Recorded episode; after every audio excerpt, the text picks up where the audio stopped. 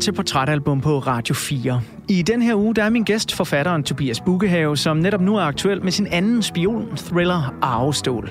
Og Tobias han har valgt, at vi skal snakke ud fra det amerikanske rockband The Strokes debutalbum Is This It fra 2001, når der skal tegnes et portræt af ham. Det her det er del 2 af ugens udsendelse. Har du ikke hørt del 1 endnu, så kan du med fordel høre den først. Lige nu der er vi i gang med at lytte til nummeret New York City Cops, så den får du lige resten af her, inden samtalen fortsætter.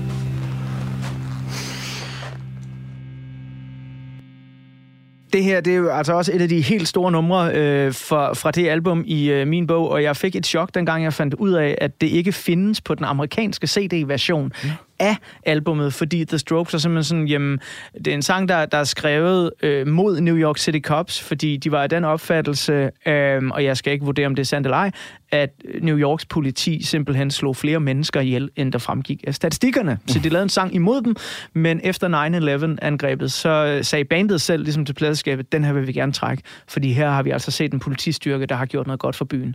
Øh, Vidste du det, der i 2001? Nej, det er jeg overhovedet ikke, men øh, det giver god mening, fordi øh, de er jo through and through New Yorkers, ikke? Ja. Og, øh, og man kan sige, det sammenhold, som, som man, man oplevede i den by på bagkant af, af 9-11, det, det giver god mening, at, at øh, de har ligesom øh, sagt der, lagt deres egne idiosynkrasier og meninger til side for ligesom at, at, der døde jo også mange politibetjente osv., så det vil man ikke træde rundt i. Det, det, det synes jeg er sejt.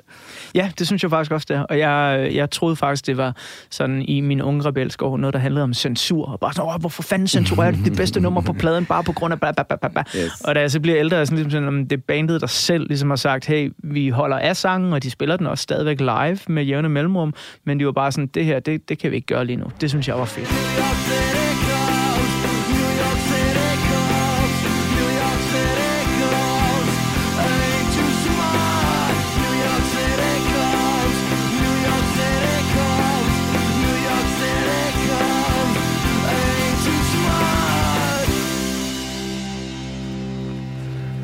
I øh, del 1 af ugens portrætalbum, der fik vi tegnet et godt portræt af dit barndomsliv, Tobias. Øh, vores øh, fælles fortid på Tåsinger, hvor vi begge to er født og opvokset. Vi gik i parallelklasse sammen, men var ikke sådan nære venner, men øh, færdes nok i de samme miljøer. Og så fik vi hørt om, hvordan du flyttede til København som 21-årig skulle lære storbyen at kende, finde en ny identitet, og hvordan du blandt andet brugte The Strokes-albumet Is This It til ligesom at spejle dig i nogle storbyknægte, som var åh oh, så dalens cool. Jeg spurgte dig i begyndelsen af udsendelsen øh, sådan om, hvordan øh, dit liv var der i øh, 2001. Øh, og så vil jeg gerne spole tiden frem nu, til lige nu her, hvor vi sidder og kigger på hinanden, og du har udgivet din anden spion-thriller. Hvem er Tobias Bukkehave i 2022? Jamen, han er jo blevet, øh, to, ja, snart, bliver snart 42, jeg er en voksen mand efterhånden. Det troede jeg, der, der var mange år, hvor jeg troede, det aldrig skulle nå så vidt. Du ser næsten overrasket ud. Jamen, det er jeg også. Øhm, jeg har en vildt dejlig kone, øhm, og jeg har to helt vildt dejlige børn. Og vi bor ude på Christianshavn, og jeg læste engang, at det, det giver 25% ekstra lykke, hvis man har a large body of water Nå. i sin umiddelbare fra, øh, nærhed. Og det har vi. Vi kigger lige ud af kanalen. Der er lidt grønt til den anden side. Vi bor billigt til leje, og mine bøger, de øh, bliver taget godt imod ude i verden. Jeg, jeg, jeg må sige, jeg har ikke meget at klage over for tiden. Jeg er faktisk, jeg har, virke, jeg har det virkelig godt. Jeg er lykkelig, og jeg er sådan jeg er et godt sted, som man siger. Hvor er jeg glad for at høre det, min ven. Det, det er altså skønt. Øhm, som jeg fortalte i uh, det udsendelsen og lige her også, så er vi vokset op på den samme lille ø, det sydfynske øhav, uh, Tåsinge. Men når man fjoller rundt der i folkeskolen og går i parallelklasse sammen, og så kan det godt være, at vi havde nogle interesser, der ligesom overlappede. Uh, jeg mener, jeg har været til, hvad vi kaldte en computerspilsaften op hos dig engang. Den ja. dag i dag vil det hedde et LAN-party. Præcis. Øhm, men når man ser du havde på, en vild computer, havde du ikke Jeg havde en sindssyg computer. Ja, jeg kan huske, du roste mig for den. Øh, og hold nu fast, kære lytter, den havde 4 gigabyte harddisk. Det er en tiende del af, hvad vores telefoner er nu. Ja, fuldstændig sindssygt. Men det var et rumskib dengang. Nå, pointen værende, når, når man er børn, og man, man går i folkeskolen, så har man nok ikke rigtig sådan den fjerneste anelse om, hvad ens venner kommer til at bedrive deres voksenliv med. Man kan have nogle idéer om, sådan, om ham der, der er tæsk god til fodbold, det kan være, han bliver træner et eller andet sted, eller ham der, der er vildt god til fysik, matematik, naturfag, hvad det nu kan være. Det kan være, han bliver forsker. Øh, jeg havde jo selvfølgelig, naturligvis, i sådan en, en alder af 12-13 år, ingen anelse om, at du skulle blive forfatter. Nej. Hvordan det skete? Ja, man kan sige, hvis man nu, nu snakker vi lidt om, om, om øh, min, min fars øh, pladesamling tidligere, og man kan sige, allerede i, i, i folkeskolen, der, der skrev jeg rigtig lange stil.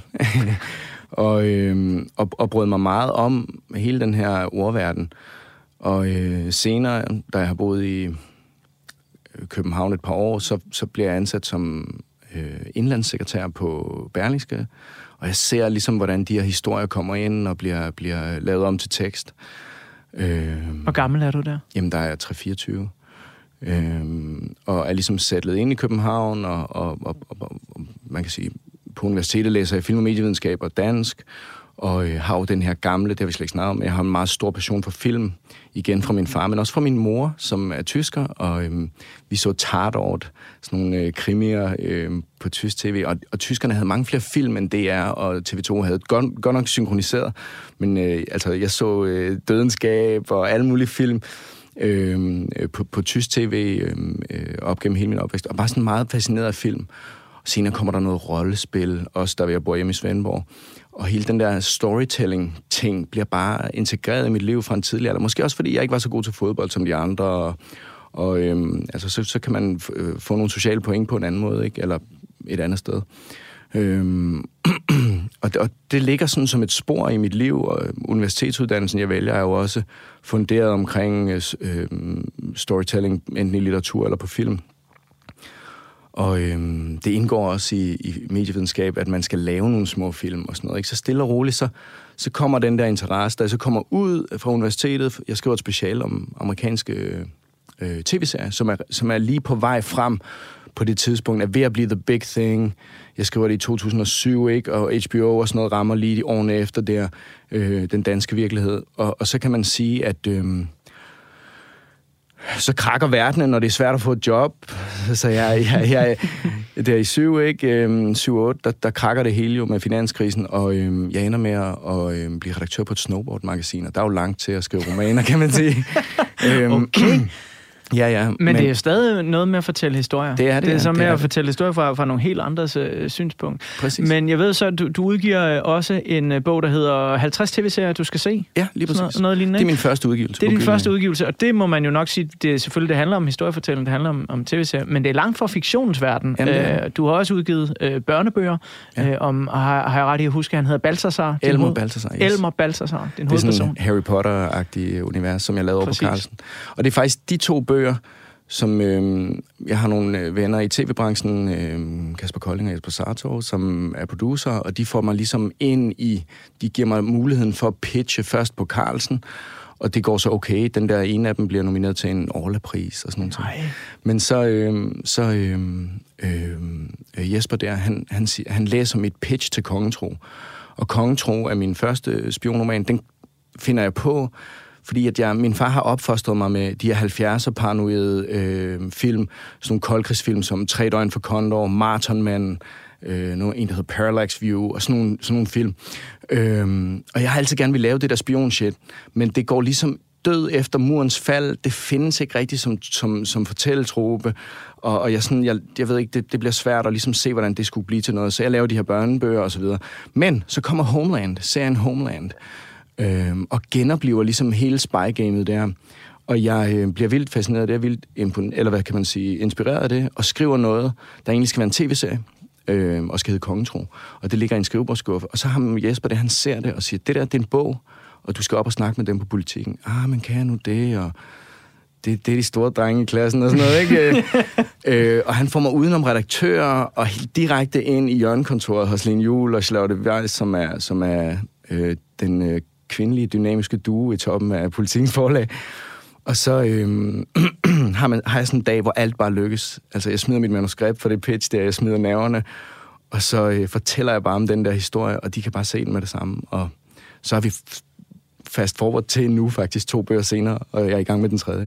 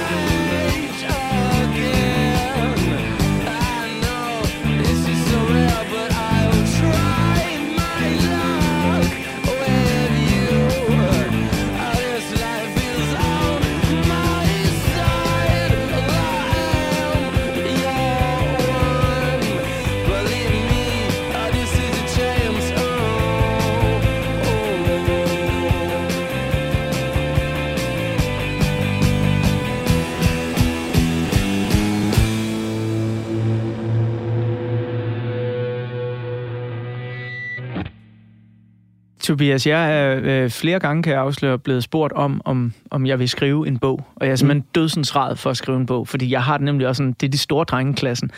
Kan du ikke lige prøve at forklare, hvad er det, der, der sker inde i hjernen på en? Fordi, altså, hvad fanden er forskellen på at skrive en tv-serie og skrive en bog? Altså, det, det er jo at, at fortælle historier, og hvorfor skulle det ene her i 2022 endda være finere end det andet? Nå, men jeg ved, jeg ved egentlig ikke, om der er noget, der er finere end noget andet, men, men, men, men bogen, altså, du... Lad os sige, du, du, du, du er en del af et forfatterrum, der skal lave en tv-serie. Øhm, det er sådan en, det er en fælles, en, en fælles indsats på en anden måde, og det samme med et filmmanuskript. Der er en instruktør, der er et kamera, der er en masse, og manuskriptet er i øvrigt med kortere også. Altså, det, det er en anden...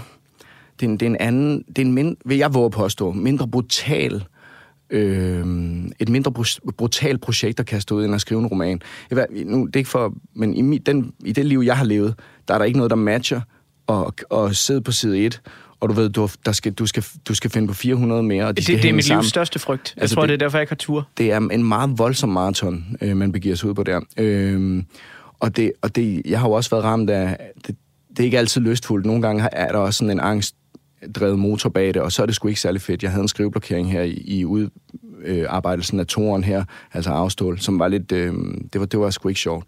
Men, gen, men, men du ved, stor indsats, det giver også et, et, et, et, et fantastisk øh, øh, katarsisk øh, udbytte, når man ligesom er færdig på den anden side. Og det kan man ikke sammenligne med noget. Det kan jeg, det, jeg har ikke oplevet noget, der giver lige så stor tilfredsstillelse, som at smide den der mursten på bordet. Bang, nu er den her. Du har selv lavet den. Der er en, jeg har en fantastisk redaktør, som hjælper mig, og som, som jeg også bouncer idéer op af. Men du er på en anden måde autonom, når du sidder med det der. Mm. Øh, og på den måde er romanen bare et vildt format, altså. Tilbage til musikken. Øhm, bruger du musik i dit forfatterskab på en eller anden måde? Altså, jeg tænker sådan, du er et meget musikalsk menneske, og, og da du skulle hen i portrætalbum, der var du sådan, ja, jeg kan snakke om Kanye, jeg kan snakke om The Streets, jeg, jeg kan snakke om dem der, Daft Punk, The Strokes osv., så Guns N' Roses, alt muligt, ikke? Øh, bruger du det på en eller anden måde i dit forfatterskab? Altså enten når du skriver, eller ligger der noget musik mellem linjerne? Ja, det gør, det gør der helt sikkert. Jeg, altså blandt andet har jeg i Arvestål en scene, hvor øh, min held han kommer ind på sådan en, et øh, brunt værtshus øh, oppe ved Polarcirklen, hvor der sidder en masse hårde øh, øh, Nantucket-arbejdere og spiller billard og drikker bajer. Og der, øh, der indgår Bruce Springsteens øh, The River som en helt bærende strøm gennem den der øh, øh scene, og det er en af mine yndlingsscener i hele bogen.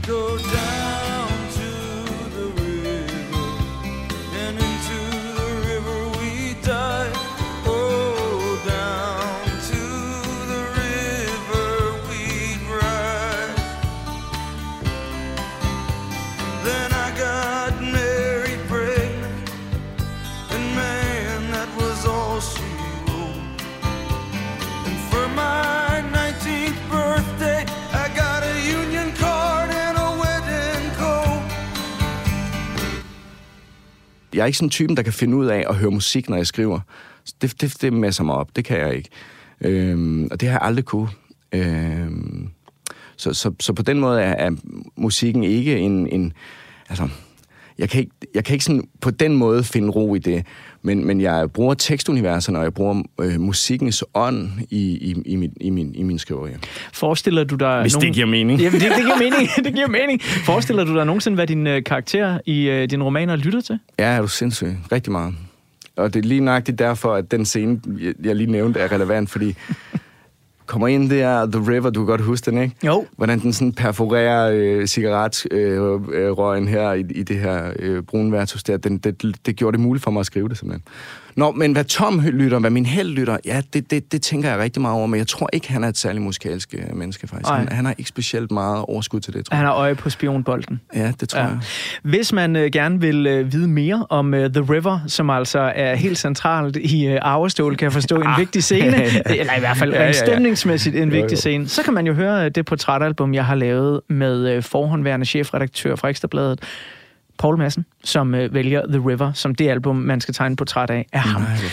Og inden vi fortsætter snakken, Tobias, øh, om The Strokes debutalbum Is This It, som du har valgt, når der skal tegnes et portræt af dig som menneske og forfatter, så vil jeg endnu en gang lige spole tiden tilbage og public service servicere dig, der lytter med, og også dig, Tobias, for den sags skyld, øh, med et lille overblik over, hvad der så skete i musikkens verden i det år, hvor Is This It udkommer.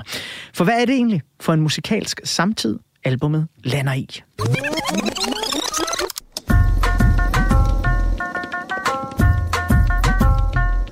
Efter nogle kæmpe store år for især britisk musik, hvor nye genrer såsom trip-hop og rockbølger som Britpop har domineret både hitlister og musikmagasiner, så er det som om, at den samlede europæiske musikscene lige skal finde sine fødder i begyndelsen af nullerne. Og måske derfor så rettes vores øjne og ører meget imod de amerikanske musikscener. Og USA, de står for den poppede hiphop, som hitter stort i 2001 over hele verden. Og der er faktisk for en sjældent gang skyld flere kvinder end mænd på de amerikanske hitlister. Missy Elliott hitter med Get Your Freak On, Outkast besynger den smukke Miss Jackson, Beyoncé er ikke gået solo endnu, og store hitter med gruppen Destiny's Child og nummeret Survivor. Og i 2001, der må hits godt være enten stærke, sjove eller flabede flamboyante. Filmen Moulin Rouge har premiere, og i den der kan man opleve en coverversion af nummeret Lady Marmalade, der blandt andet bliver sunget af Christina Aguilera, Lil Kim og Pink. Og når ja, så er 2008 jo så også året, hvor alle forsøger at bevæge hofterne, ligesom Shakira gør det i musikvideoen til hendes første kæmpe hit på engelsk. I'm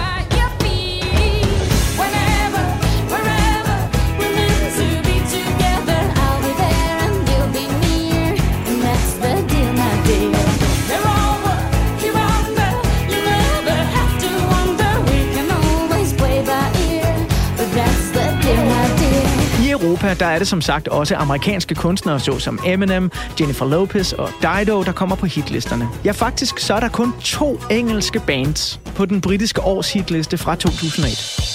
The Beatles har udgivet et opsamlingsalbum, og Radiohead fortsætter deres fantastiske syretrip på opfølgeren til milepælen Kid A, da de udgiver albummet Amnesiac. Men det siger faktisk måske en hel del om den europæiske musikforståelse i begyndelsen af nullerne, at et så eksperimenterende album ender på årslisterne. For rundt omkring i Europa, der hitter også nu metal, som for eksempel Linkin Park og System of a Down, der sejrer stort med albumet Toxicity, og Blur-forsangeren Damon Albarns nye tegneserieband Gorillas, som får et kæmpe hit med nummeret Clint Eastwood. I ain't happy. I'm feeling glad I got sunshine in a bag. I'm useless, but not for long. The future is coming on. I ain't happy. I'm feeling glad I got sunshine in a bag. I'm useless, but not for long. The future is coming on. It's coming on. It's coming on. It's coming on. It's coming on. Her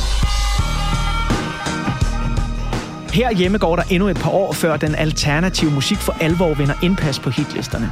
Det sker blandt andet, da DR lancerer Boogie TV i 2002.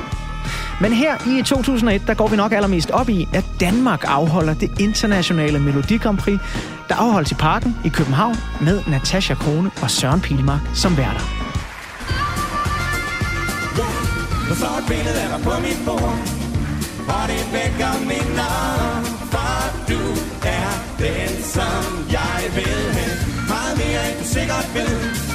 Du er en, man aldrig glemmer. For du har lige brændt mig af Der står et billede af dig på mit bord.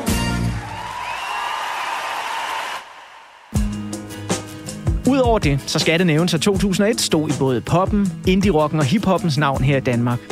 Den gale pose-albummet, definitionen af en støder, vinder en Danish Music Award for årets rapudgivelse. Sabia vinder for årets rockudgivelse. Og så rydder det nye instrumentale fænomen Safri Duo, eller Sporet, da de vinder for årets danske album, årets danske gruppe, årets danske danceudgivelse og årets danske hit for deres nummer Played Alive, The Bongo Song.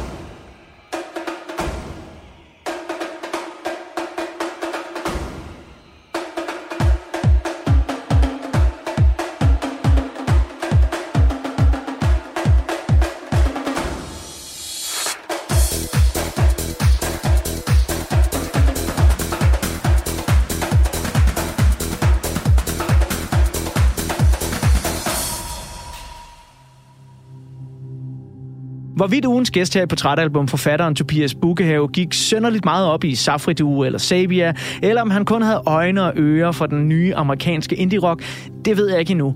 Jeg ved dog, at vi lige nu skal høre et af de numre fra The Strokes debutalbum Is This It, som Tobias har udvalgt. Det her, det er titelnummeret og åbningsnummeret på albummet Is This It.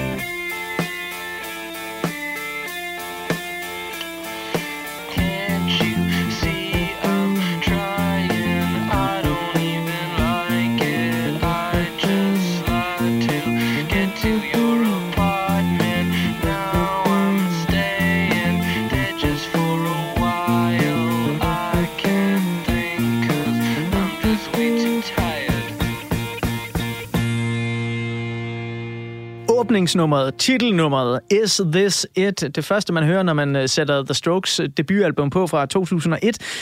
Du har udvalgt øh, nummeret, Tobias, og du skrev en række sange til mig, øh, som var vigtige for dig, øh, selvom det faktisk nok var stort set dem alle sammen, der var vigtige for dig. Men lige Is This It? Du bliver også helt glad, da vi satte den i gang, når den starter ja. med det her sådan slæbende, sådan, lyder er som så- vinyl, der bliver kørt baglæns. Rrr, rrr, rrr. Det er og så starter. Ja, og så starter verdens mest dogne trommer. Bord og stol og bord og stol og bord og stol. Hvorfor er det så fedt et nummer, det her? det er bare så cool, mand. Det er så laid back, og det er så, øhm, det er så overskudsagtigt i sin minimalisme på en eller anden måde. Øh, jeg elsker teksten, men jeg er helt vild med musikken også. Altså, og hans stemme, der falder ind der med den der effekt på og sådan noget, det er så cool. Jeg kan næsten, jeg kan næ- altså, det sidder i kroppen på mig nu stadigvæk. Jeg kan næsten ikke være i det. Altså, det er så fedt. Og det minder mig så meget om fortiden, og nostalgi, ligge der og smadret i sin sofa og høre det der, mens man prøver at bestille en pizza og se, om der er kommet et nyt FIFA-spil. Altså, du ved, hold nu kæft, mand. Men du hørte pladen øh, på vej herinde i studiet, øh, og øh, jeg er jo så nysgerrig. Holder den stadigvæk øh, den der dag? Jeg ved godt, nu har du selvfølgelig et nostalgisk forhold til den, men hvis du nu satte den på til en af dine venner, der er 10-15 år yngre end dig, øh, er The Strokes Is This It, så stadig en plade, der holder? 100 procent. Altså, jeg, jeg, jeg vil våge påstå, at det, det, det må gå over i tiden som en, en evergreen på et tidspunkt, når, når, når der er gået tilpas meget tid. Mm. Men jeg skal hjem og prøve, prøve den af på min, øh, på min datter. Det er helt sikkert. Det, det kommer lige til at tænke på Hvor nu. gammel er din datter? Jamen, hun er ni, og hun begynder sådan stille og roligt at synes, øh, at musik er fedt, ikke?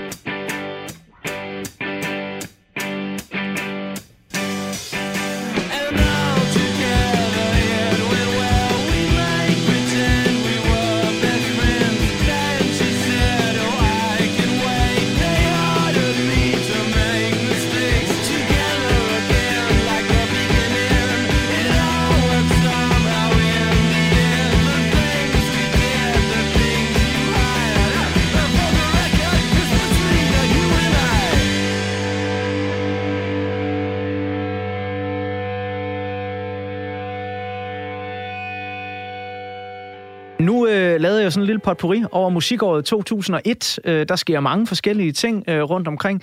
Er der noget af det her, som øh, altså også er det danske, den gale pose, øh, når lige at være lidt store i nullerne også, mm. øh, var ellers øh, store i 90'erne, og så er der Sabia, så er der Safri Du. Betyder øh, noget af det her noget som helst for dig dengang, hvor du lige har flyttet til København og er ybercool øh, skater med The Strokes i ørerne? Jeg ved ikke, hvor cool jeg var, men, øh, men, øh, men, men jeg havde i hvert fald strokes i ørerne. Men, men, øh, men hvad hedder det? Ja, altså faktisk, det, det er meget sjovt. Min sådan elektroniske fase, den kommer lige om lidt. Eller sådan, hvad kan man sige, meget båret af The Streets, ikke? Uh, original Pirate Material. Men uh, af det, du nævner her, så er det faktisk, og det er nærmest lidt flov at indrømme, men uh, det er faktisk uh, System of a Down, som er det, jeg, der går mest rent ind. Eating seeds is a activity. The toxicity of our city, of our city.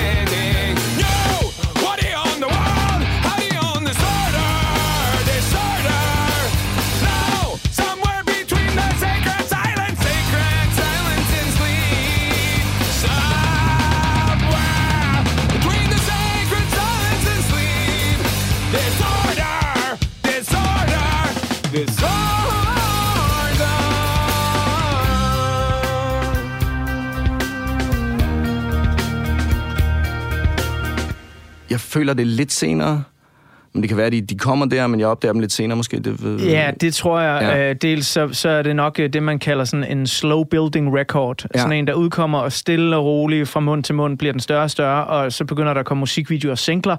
Ja. Og jeg ved jo, at System of a Down's Toxicity bliver stor på Boogie TV, okay. som først bliver lanceret i 2002. Ja. Men der har de altså lavet øh, videoer til for eksempel Chop Suey og Jamen, nogle prøv, af de jeg andre kan store. fortælle dig, Chop Suey, Ariels og, øhm, og hvad hed det første nummer der? Øh, Toxicity. Ja. Øh, altså, det var sådan... Det er jo selvfølgelig nu metal, og det er sådan lidt, det er sådan lidt kikset på en eller anden måde. Men det havde alligevel noget musikalsk niveau.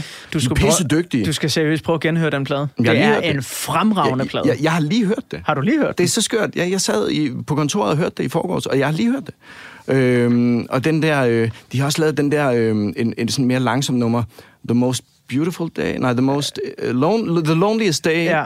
Of My Life, eller sådan Ja, noget. ja. Jeg synes, de har nogle harmonier og noget melo- meloditet, det hedder det ikke. Ja. Men det, det er et fedt band. Ja, jamen, det er helt sikkert, og den plade der er altså også kæmpestor for mig.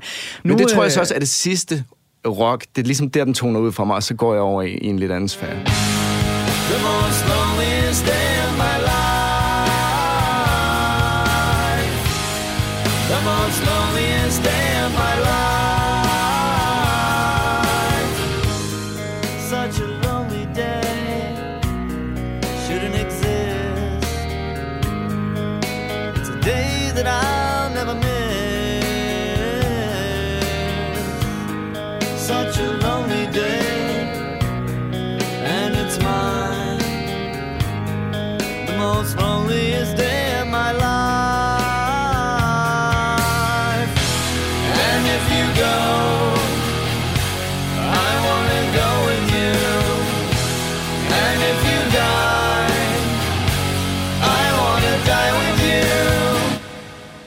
øh, fortalte du om at, at høre albummet, mens du cykler ned, og det var stadig fedt, at du skal hjem og spille det for din 9-årige datter.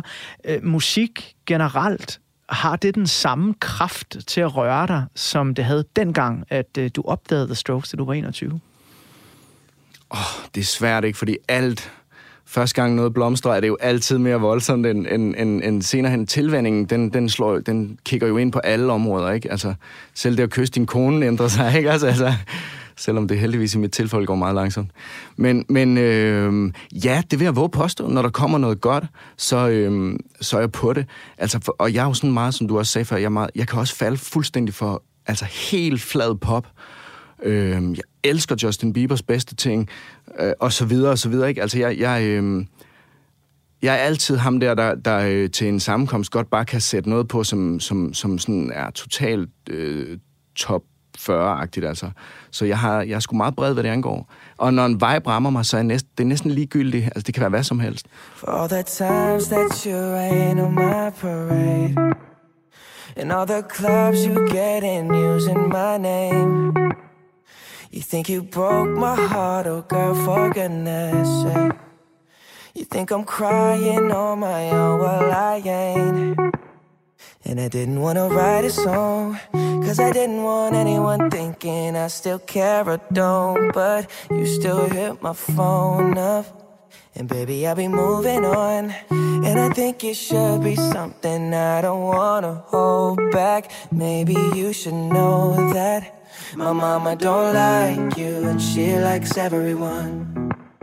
And I never like to admit that I was wrong. And I've been so caught up in my job, didn't see what's going on, but now I know.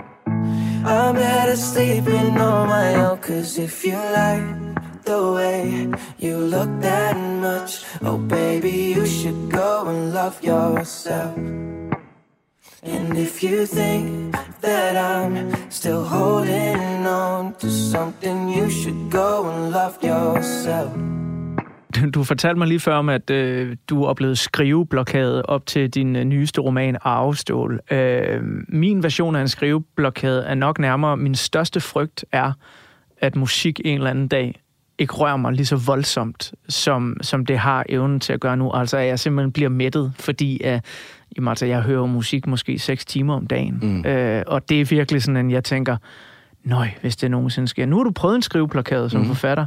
Er det noget, du frygter sker igen?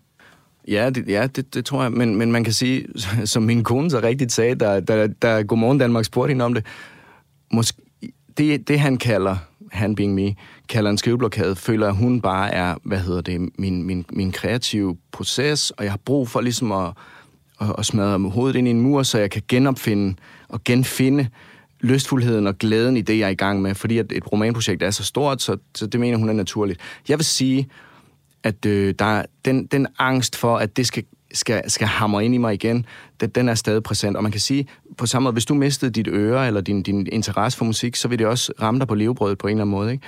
Og det er klart, når jeg sidder der, og jeg ligesom har satset alt på den her, øh, på den her karriere, i stedet for at sidde på reklamebureauer og, og øh, skovle nogle sikre penge ind på at skrive et eller andet bag på en mailkontorong, eller hvad ved jeg, så laver jeg det her. Og hvis jeg ikke kan lave det, altså hvis, hvis, jeg, ikke, hvis jeg ikke kan få det ud af fingrene, det, det, det giver mig angst, ikke? Altså det, det, det, på, på den måde er det, kan jeg sagtens sætte mig ind i, i, i det, du siger der. Det må være nogenlunde samme frygtmotor, der ligger i det, ikke? Jeg tror, der er nogle lyttere, der måske kan sidde med den forestilling om, det sidder jeg selv nogle gange med, at en forfatter, det er sådan en, øh, der sidder i, i sit hjørne med en skrivemaskine eller bag en, en lukket dør. Nu siger du sådan, at din kone ligefrem giver interviews til Godmorgen Danmark, hvor hun fortæller om din skriveproces. hvor, hvor meget en del af, af sådan, ja, er hun og din familie en del af, når, når du skal skrive en bog? Øh, jamen, de er selvfølgelig meget en del af det, fordi at jeg, øh, jeg kommer hjem med, med nederlagene og opturene, og jeg er sådan meget... Øh, altså, jeg, jeg dyrker det. Når jeg er glad, så er jeg f- super glad, og jeg stråler ud over dem og irriterer dem med mine knus og mine kys og mine drillerier, de ikke gider og sådan noget. Og når jeg er nede, så kan man også mærke det på mig. Altså, så, øhm, øh, så de, de, de betaler prisen og deler sejrene, ikke? Og Julie, hun er så cool med det der, fordi hun har en, hun har et overblik over sit følelsesliv, som, som, som jeg nogle gange øh, mangler. Og øh, man kan sige, ja, det, det, de, de er med hele vejen. Men Det nu, det skal lige siges, det der med godmorgen, det var bare fordi, at det handlede om den her krise, og så havde de ringet hende op og spurgt, hvordan hun så det der. Det er ikke Ja. ja. fordi, vi er på et eller andet celebrity par øh, level. Jeg øh, lovede jo øh, lytterne og dig, øh, Tobias, at vi også lige skal have tegnet et lille portræt af albummet, som du har valgt til at tegne et portræt af dig. Der er mange portrætter mm. i, øh, i den her udsendelsesrække. Ikke? Så øh, nu der øh, tror jeg lige, at øh, vi tager endnu en tidsmaskine tilbage til øh, 2001 og beskæftiger os lidt med øh, det her spændende debutalbum.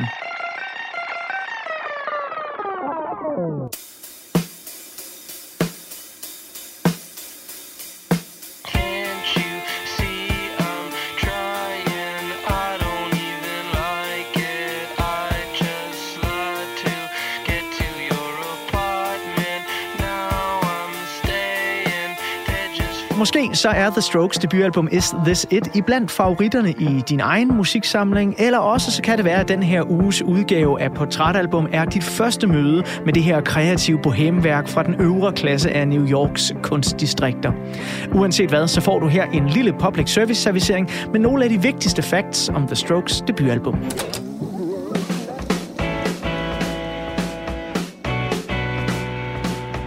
Efter nutidens standarder, så bliver Is This It udgivet på en lidt speciel måde. Den har nemlig ikke kun én udgivelsesdato. The Strokes tager på en verdensomspændende koncertturné for at promovere albummet, som så bliver udgivet, når de skal spille koncert eller optræde på tv i den pågældende verdensdel.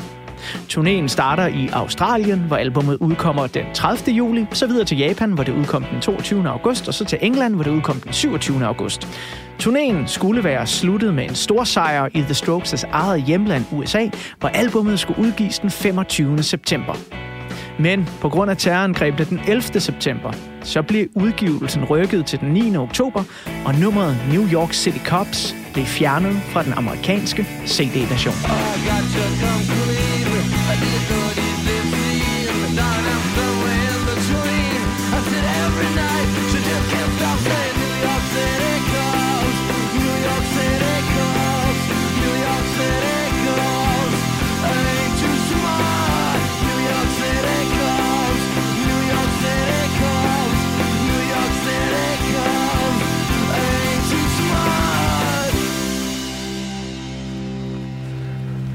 Is This It er produceret af den engelske producer Jill Norton, som blandt andet blev valgt, fordi han var en af de producerer, der var med til at give indie-rockgruppen The Pixies deres rå garagelyd. Under indspillingerne understregede The Strokes over for produceren Jill Norton, at Is This It gerne måtte lyde som et garage-rockband fra fortiden, der havde taget en tidsmaskine til nutiden for at indspille deres nye album.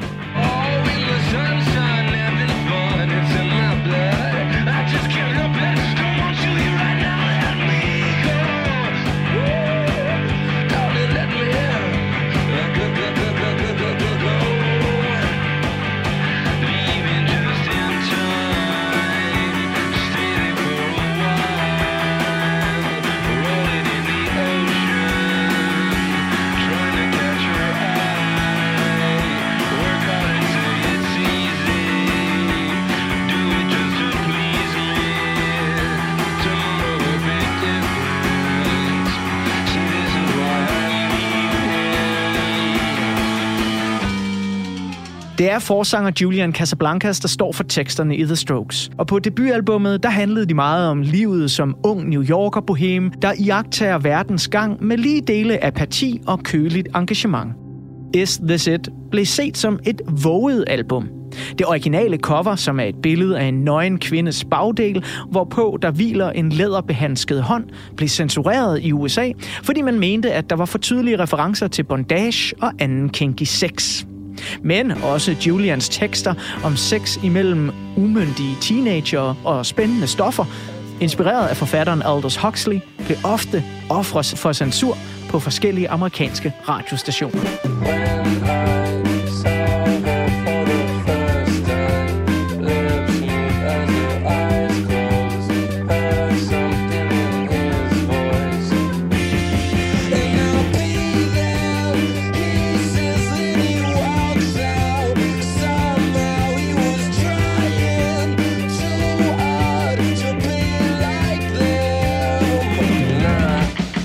Våget eller ej, både rockfans og musikkritikere elskede Is This It. Anmelderne skrev om The Strokes, at de var rockens redningsmænd efter grungens død. Og da 2001 gik på held, der blev albummet udnævnt til at være årets album af sværvægtere, såsom Billboard Magazine, Entertainment Weekly, Time Magazine, Q Magazine, NME og naturligvis fristes man til at sige The New Yorker. I didn't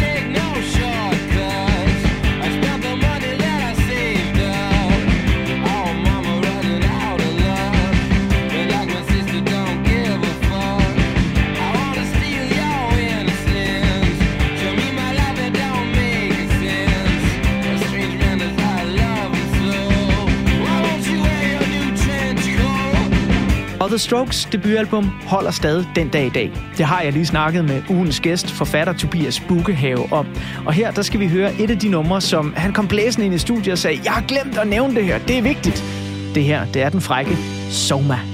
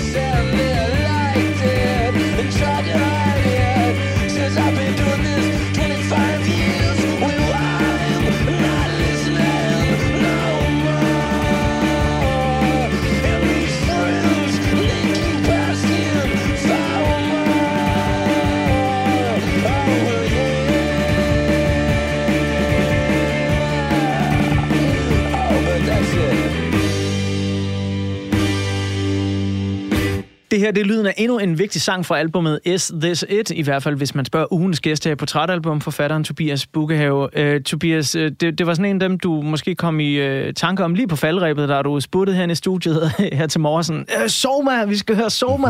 ja. Hvorfor er det her uh, også et af dem? Fordi det, altså, mange af de andre, du har valgt, uh, vil jeg sige, er højdepunkter på pladen. Det er det her også, for så vidt, men ser man på sådan streamingtal, nu sidder jeg lige og kigger på, sådan, hvad de har streamet på Spotify og Apple Music, ikke? så er det faktisk et af de mindst spillede numre på pladen, Ja. ja. øh, hvor de andre, vi har hørt, uh, Last Night og Someday og Is It og så videre, ikke? de har, har, har mange millioner. Så hvorfor betyder det her lige noget særligt? Jeg synes, jeg synes øh, han har sådan en desperation øh, i sin, i sin, både i sin stemme, men også i teksten her. Altså, jeg, jeg, jeg har bare altid godt kunne lide rytmen i den, og den måde, den sådan stiger på, og så falder den ned, og han bliver doven, og så er der noget omkring det her møde med den her kvinde, som sådan, der, der er sådan desperation i det, ikke? You say I'm stop and go, og sådan, altså, og, og man kan sige, at hans tekstbider er jo, de er jo nærmest bare sådan konnotative. Altså, hvad, hvad, hvad, hvad er historien her? Det er svært at se, ikke? Altså, øhm, men jeg elsker den der øh, fragmenterede øhm, mosaik af små, lækre øh, sprogkonstruktioner. Altså, jeg synes, det er meget udpræget på, den her, på, det, på det her nummer.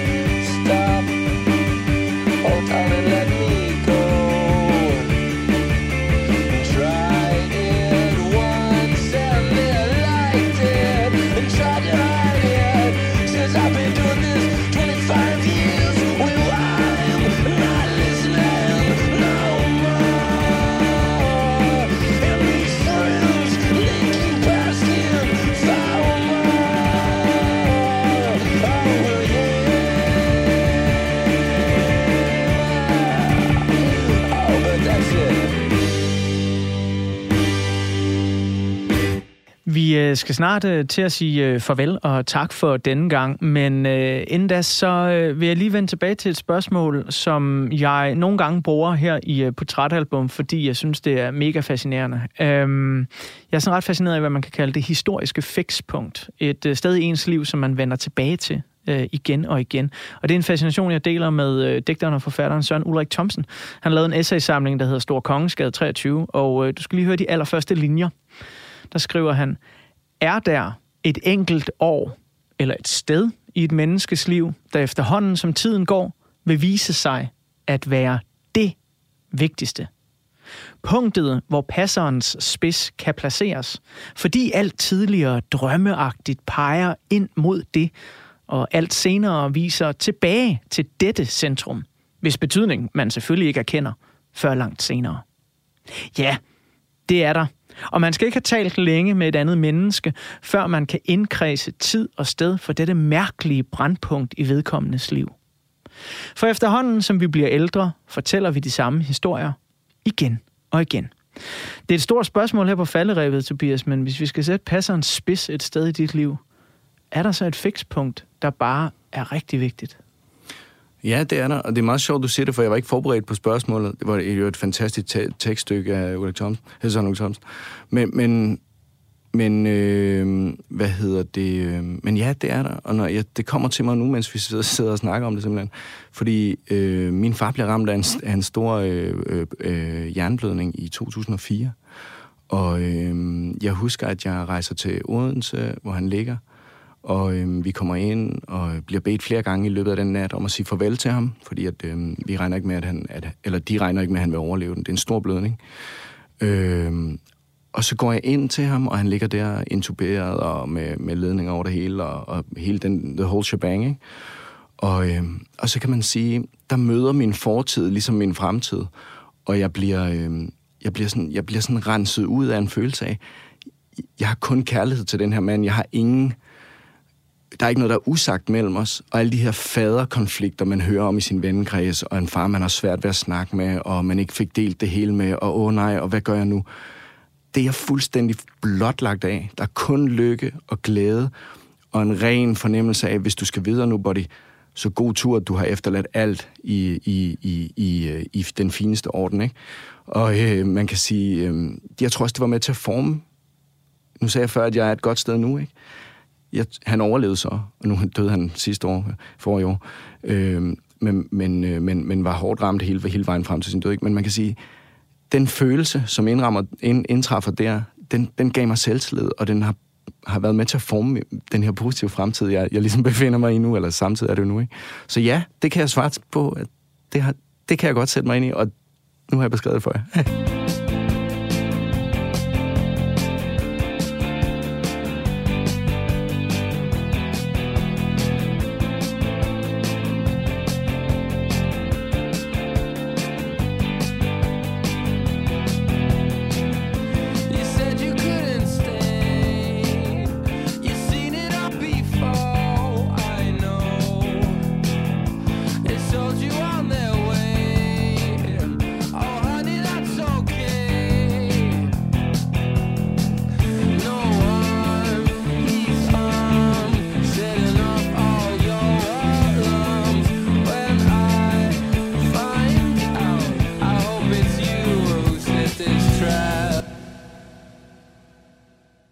Der er jo noget med livets cirkler, Tobias, at når et øh, træ vælter i skoven, så er der stadigvæk masser af liv til alle de andre organismer.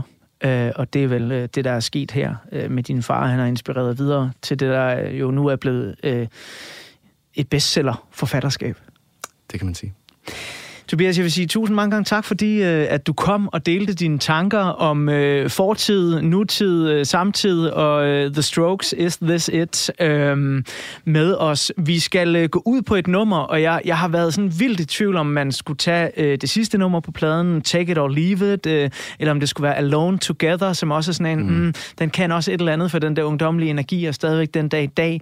Men altså, hvis du nu skulle vælge, nu ved jeg ikke lige, om du har overblik over, hvad det er, vi har hørt, men, men er der et eller andet, vi mangler at sige om den her plade, et eller andet, vi mangler at spille? Det er der i den grad, og det er perfekt. Vi kan spille den nu. Du skal gå ud på Hard to Explain. Oh! For det er det. It's all hard to explain. Maybe we don't need to. Tusind tak, fordi du var med.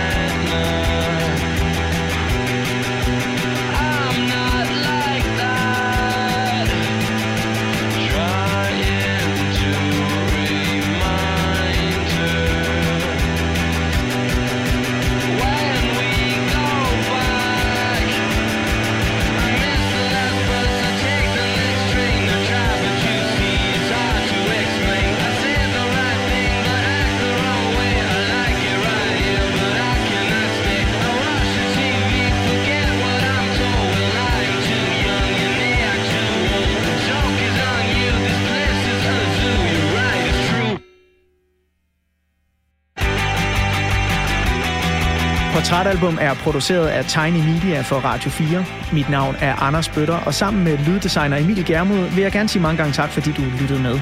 Der er flere portrætter fra programmet her hver fredag 17-19 på Radio 4, eller i Radio 4's app, som du kan hente i App Store eller hos Google Play.